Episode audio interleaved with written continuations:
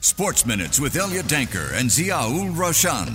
Money FM 89.3. Good evening. It is now time for Sports Minutes. I'm Elliot Danker together with Ziaul Raushan. Big news Singapore are through to the World Cup. qualifiers. Yeah. I mean, I'm just keeping things real, but Singapore are through to the World Cup qualifiers. 3 1 victors over two legs against Guam. The most recent one played out on Tuesday afternoon.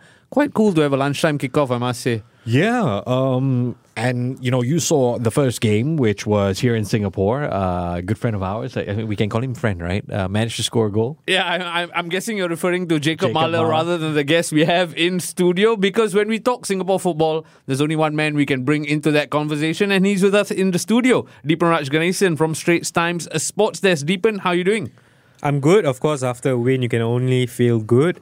Uh, I'm sure we'll discuss the various factors behind the win, but thanks for having me. Uh, how how are you feeling about the new look Singapore side? So I know it's still so early days, right? But how are you feeling about all of it? Yeah, I'm not sure about new look. I mean, new players, of course, who have come into uh, the starting 11. I think fresh faces in Lionel and Jacob uh, definitely bodes well for the near term future. Uh, but I think overall, uh, it's not much of changes. I think Nishigaya has been there for, for some time now, over a year. Uh, we don't still see much of a difference in terms of anything progressive, anything good for Singapore football. Deepan will deep dive into the Nishigaya topic in a while, but first, talking about the result itself 1 0 against Guam in Guam. We talked at halftime, we've caught up before this recording. Wasn't great viewing, but the result gets the job done, I guess.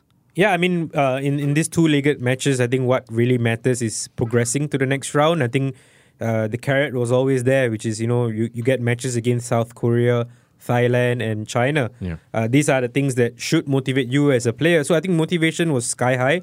I think you saw from the commitment levels of the players. But I think what the worry is here is that you, it's a bit of a struggle against Guam. Uh, this is Guam that we are talking about, right? And no, no disrespect to them as a nation, as them uh, to them as a as a footballing country, but they are second bottom in uh, in AFC in the Asian Confederation. I think only Sri Lanka are beneath them in terms of the rankings, and Yeah. that really tells you everything that you need to know. And then we are Singapore, who are quite serious about football. We may not seem like it, but we are serious about football. Yeah. Uh, and, and it just doesn't make for great viewing when you struggle uh, against opponents like that. And that was what it was in the second leg. I think first first leg you could say that we missed a lot of uh, good chances. It could have been maybe three, four, five, one even. Uh, but in the second leg, I thought it was a bit of a struggle. Yes, I think the weather played a part. We saw players having uh, cooling towels around their necks uh, during water breaks. But this is not the kind of performance you want heading into a, a second round against teams like China, Thailand, and South Korea. Oh wow, that's going to be fun. I am no local football expert, but I'm getting the sense that uh, it, it gives me the vibe of how you know 13 years ago England celebrating a 1 0 win over Luxembourg Euro 20, 2000 qualifiers. We're getting ahead of ourselves then, yeah. Yeah, I mean, when you look at a result like this, a victory, it's very hard to then say that ah, it's disappointing and all. But Okay. I, I cannot move away from that because you got to put everything in context. And at the end of the day, this is Guam that we're talking Yeah. about. Uh, I, I was telling, I was watching this game with a colleague of mine, and I told him, oh, imagine Thailand or Vietnam playing against these guys. These guys would get smashed. Thailand Vietnam would give no mercy. I think it would be 6 7 0 easily. So that's the kind of standard. I'm not, I'm not talking about Asian level. I'm talking about Southeast Asian teams that would have smashed Guam. Again, no disrespect, but we are not at the level yet to be talking about Guam in a disrespectful sense because this is our level.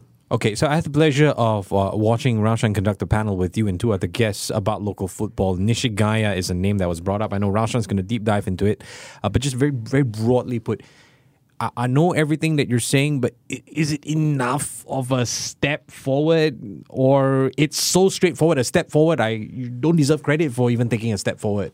Yeah, I don't know, but deserve no credit. I think certainly credit uh, has to be given because I think it took effort from from the players. Uh, I, I think they really did toil hard for this result. okay. But the fact that they had to toil hard for the result uh, shows you that things are not all too well in the Singapore national team infrastructure.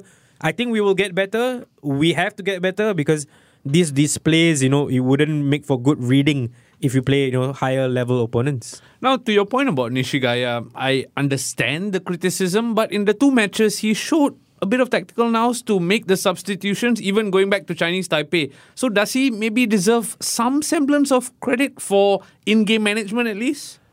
I think Raushan, you could be in the dugout and you could uh, make those changes. Wow. And I could hope the decision no, no, because I think yes, you you give him credit for making those changes, especially for the second leg where you know Iqbal and Shawal did combine for for that goal. But at the end of the day, you know, you pick from what you have. I think any coach would have been be able to make a better reading of, of this result because hmm.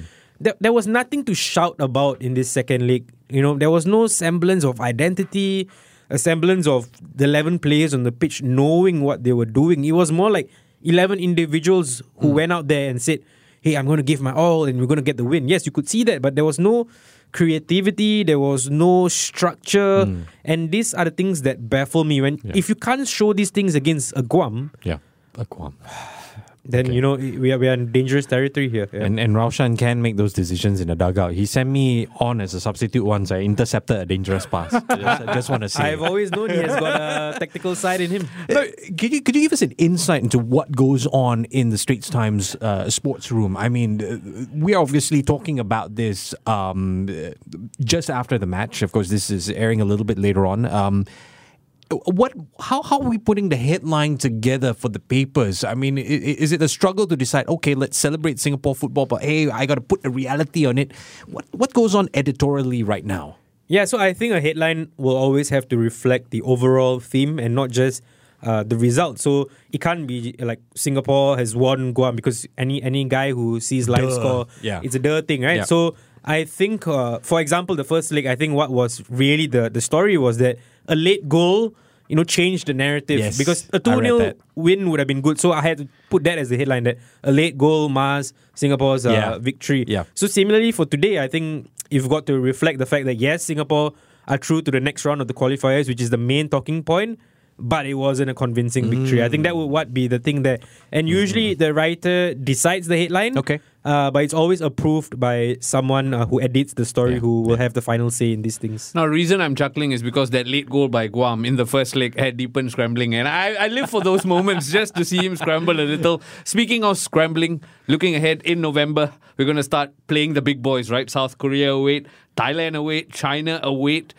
Is this merely going to be just mixing around with the big boys and hosting them in our backyard, clocking up air miles, or is there a semblance of hope? Can Singapore get a scalp or two? Re- realistically, realistically, it's very hard for me to sit down here and tell you that you. Japan nil nil. But that was a very different time. I thought we had players at that time to eke out a, a tactical result. And that was what he was. He was, you know, back backs against the wall, and it was a And an incredible goalkeeper uh, incredible who goalkeeper could who, was save us from meteorites. It was his best night of his life. You know, yeah. uh, you might not always get that. Uh, to answer your question, I think these are the games players have got to dream of playing in. Okay. You know, a game against South Korea at a World Cup venue, uh, a game against South Korea at your home turf in front of Singaporeans. These are the games that you want to play in. Do we have the quality to match up against them? Definitely not. Uh, do we have the quality to match up against the China? I don't think so.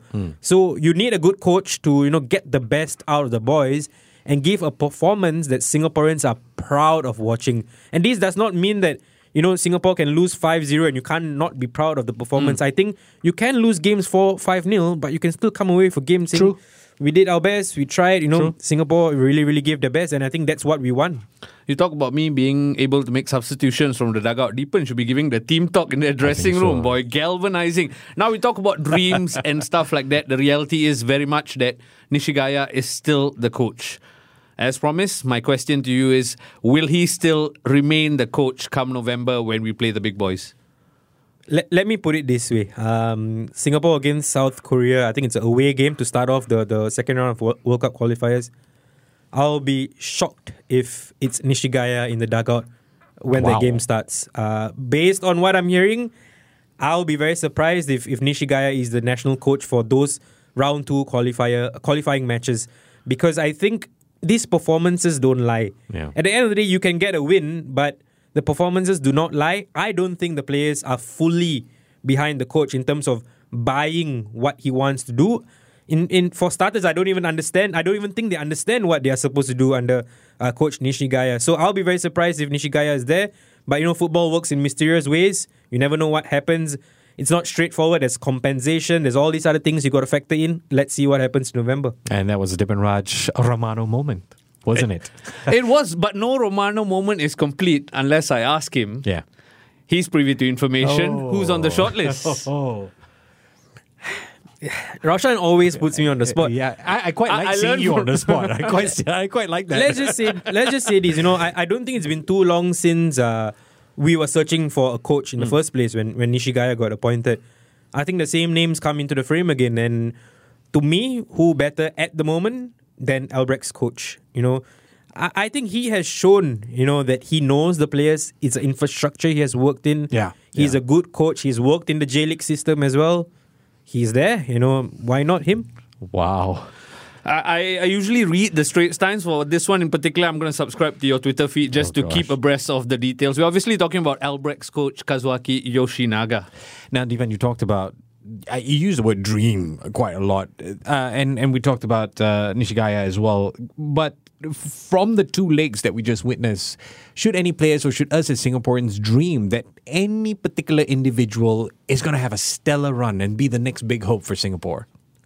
it's it's very very hard to answer that because I, I think when you are in when, when you're playing in a settled team, a team that knows what Okay. it is doing, Okay. it's easier to pick out individuals and say, hey, you know, he's got that Wow. about him.